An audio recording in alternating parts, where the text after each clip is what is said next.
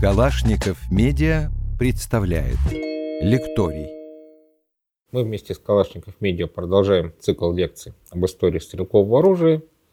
И сейчас мы более подробно углубимся в то, какие же винтовки русская армия принимала или пыталась принять на вооружение в XIX веке. Как вы, надеюсь, помните, после неудачной для России Крымской войны в 1856 году была проведена попытка как-то стандартизировать хотя бы имеющиеся вооружения. Была введена винтовка образца 1856 года с ударным капсульным замком, нарезная. Но поскольку прогресс в стрелковом деле не стоял на месте, именно в эти годы началась гонка вооружений, когда системы сменяли одна за другой, буквально устаревая еще до того, как по заказанную партию изготовят на заводе. Одной из первых систем казнозарядных винтовок, испытанных в России,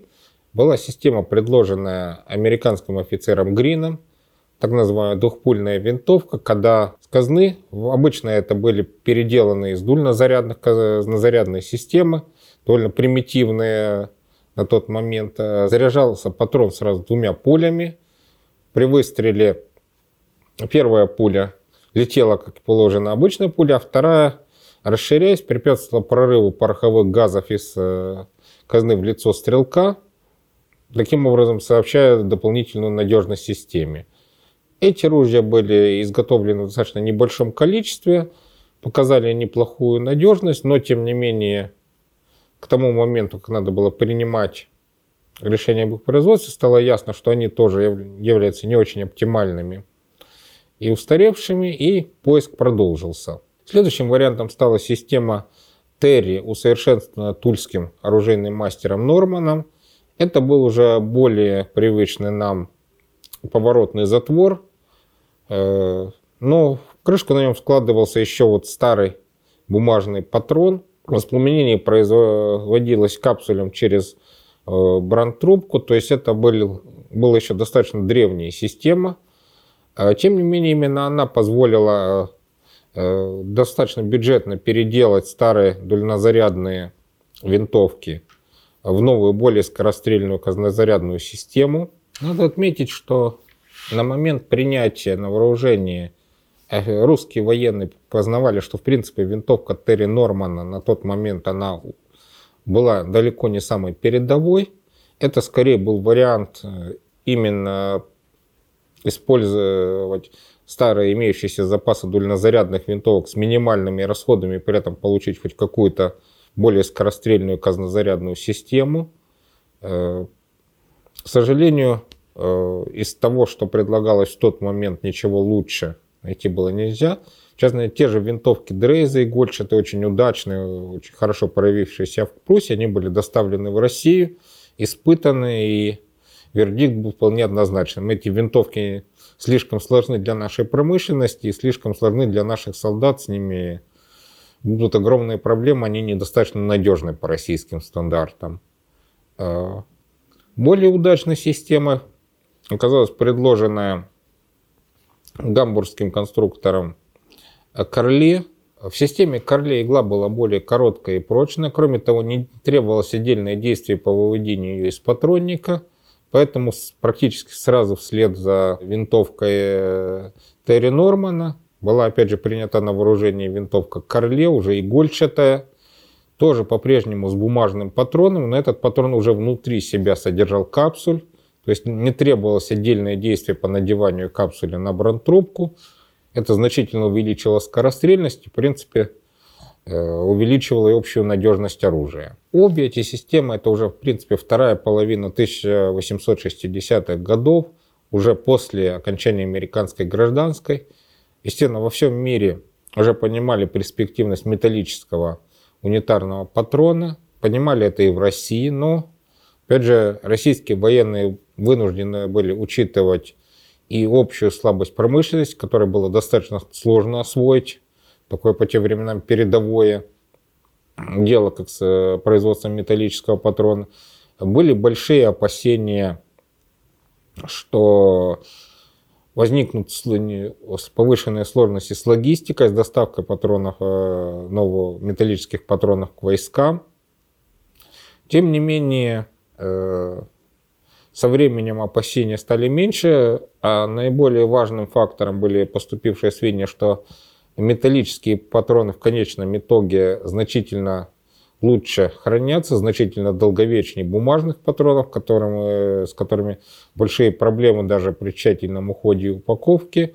То есть, хотя себестоимость металлического патрона больше, на протяжении какого-то отрезка времени он начинает выигрывать стоимость по сравнению с бумажным, быстро приходящим в негодность. Поэтому следующим этапом для российских военных стал поиск винтовки уже под новый унитарный металлический патрон. Было перепродано много интересных образцов.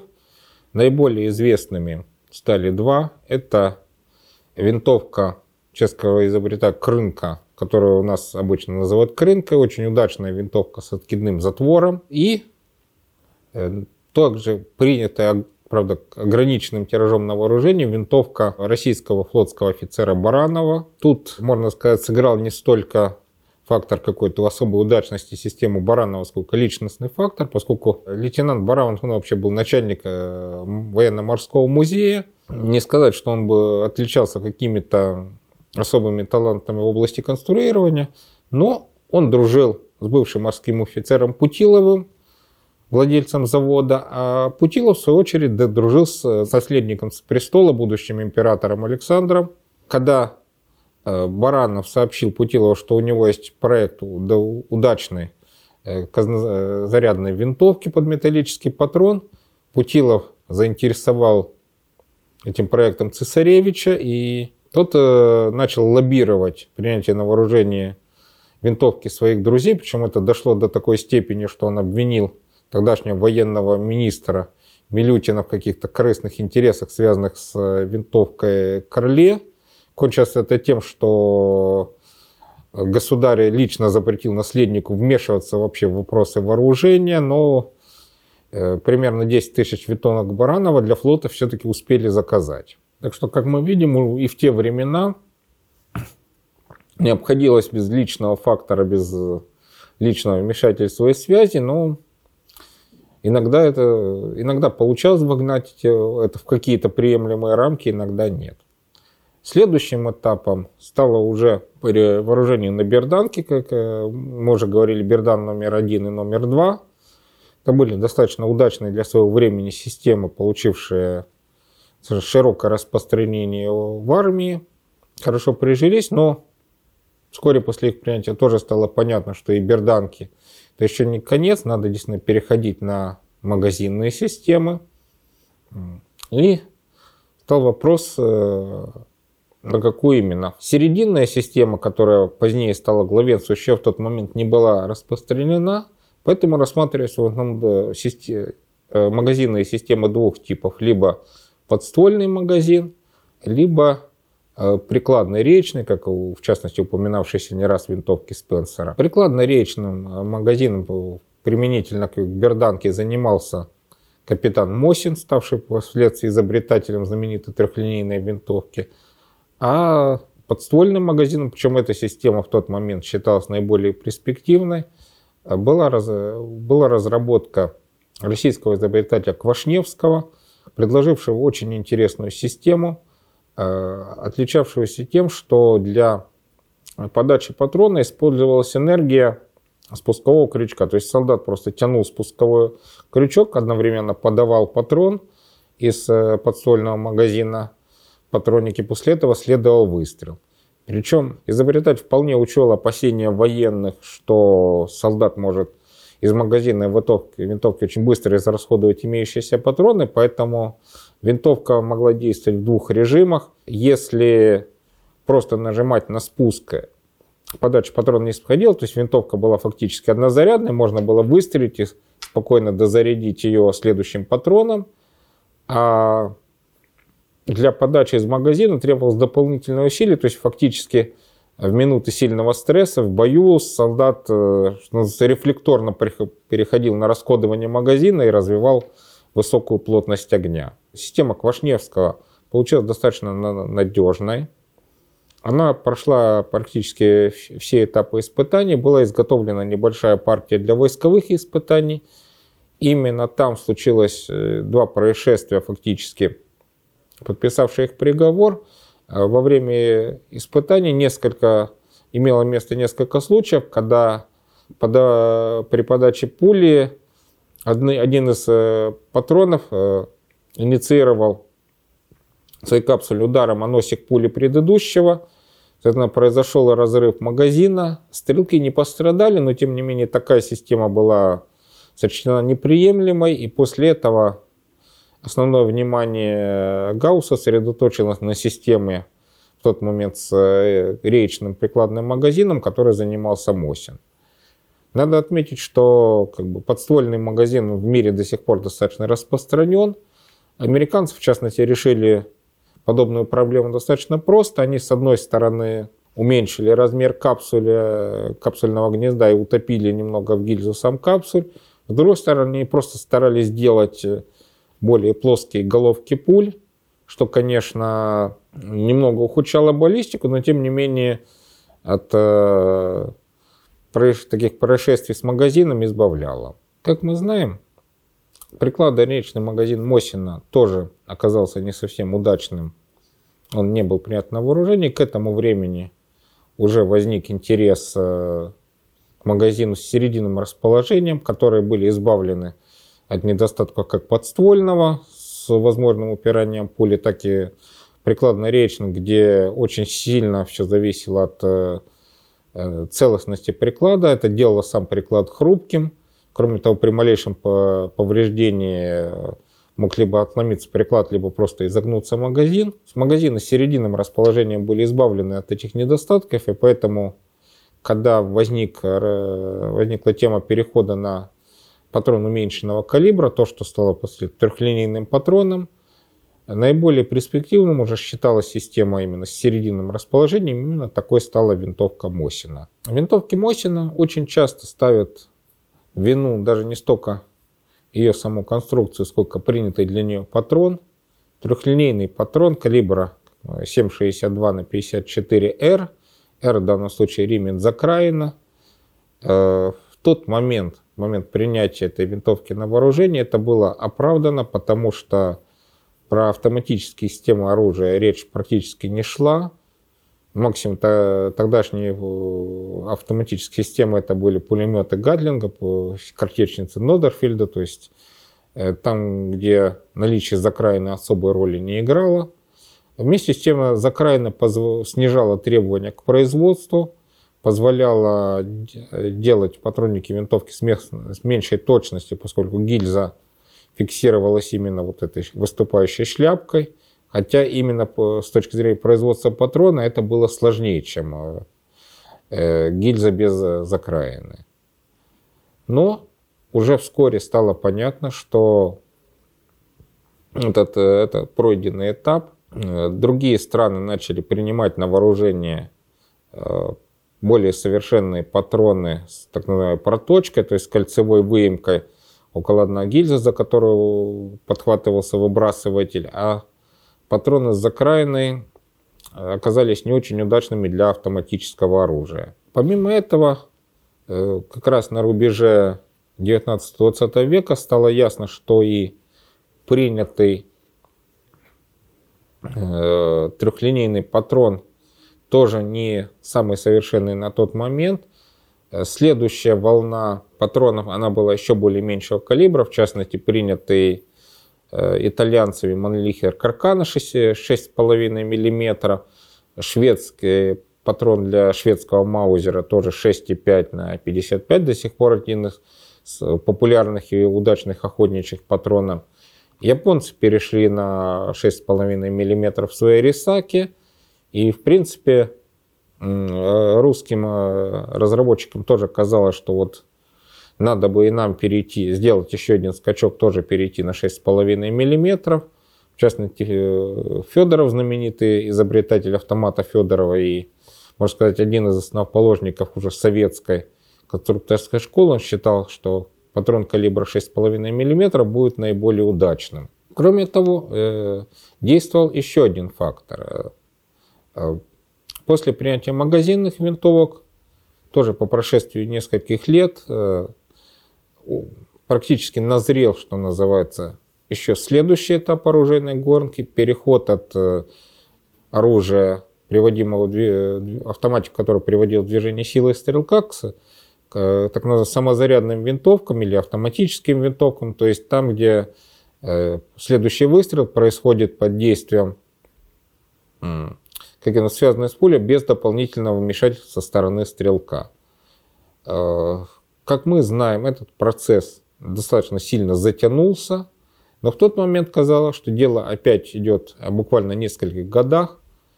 Надо просто попытаться взглянуть на это с позиции именно людей того времени, а не наших. Если для нас растянутость этого процесса достаточно естественна, более того, мы привыкли, что созданный в середине прошлого века автомат Калашникова до сих пор на вооружении, пусть и в сильно измененном виде, что на вооружении американской армии винтовка М-16 тоже принятая в 60-х годах, то для тех людей стремительный оружейный прогресс уже стал нормой. Люди, которые рождались в эпоху наполеоновских войн, в эпоху дульнозарядного оружия с кремниевым замком, они пережили, на своей шкуре ощутили все эти технические революции, поэтому для них совершенно естественным казалось, что пройдет еще несколько лет, нам нужно будет принимать очередную новую винтовку, очередной новый патрон. Поэтому уже в начале 20 века военные ряда стран, в том числе и России, начали проводить испытания уже следующего поколения винтовок, уже начались поиски самозарядной винтовки. К этому времени в России уже образовалась достаточно неплохая конструкторская школа, поэтому наравне с зарубежными конструкторами испытывались и разработки отечественных инженеров, в частности, испытывались опытные винтовки Федорова, Рощепея, Токарева. Но вот как раз тут выявилась проблема с патроном, потому что даже некоторые западные опытные винтовки, показывающие неплохие результаты со своим родным патроном, в частности, винтовка Шегреня, они при переходе на наш российский патрон закрайный начинали с бои глючить и явно не соответствует требованиям военных.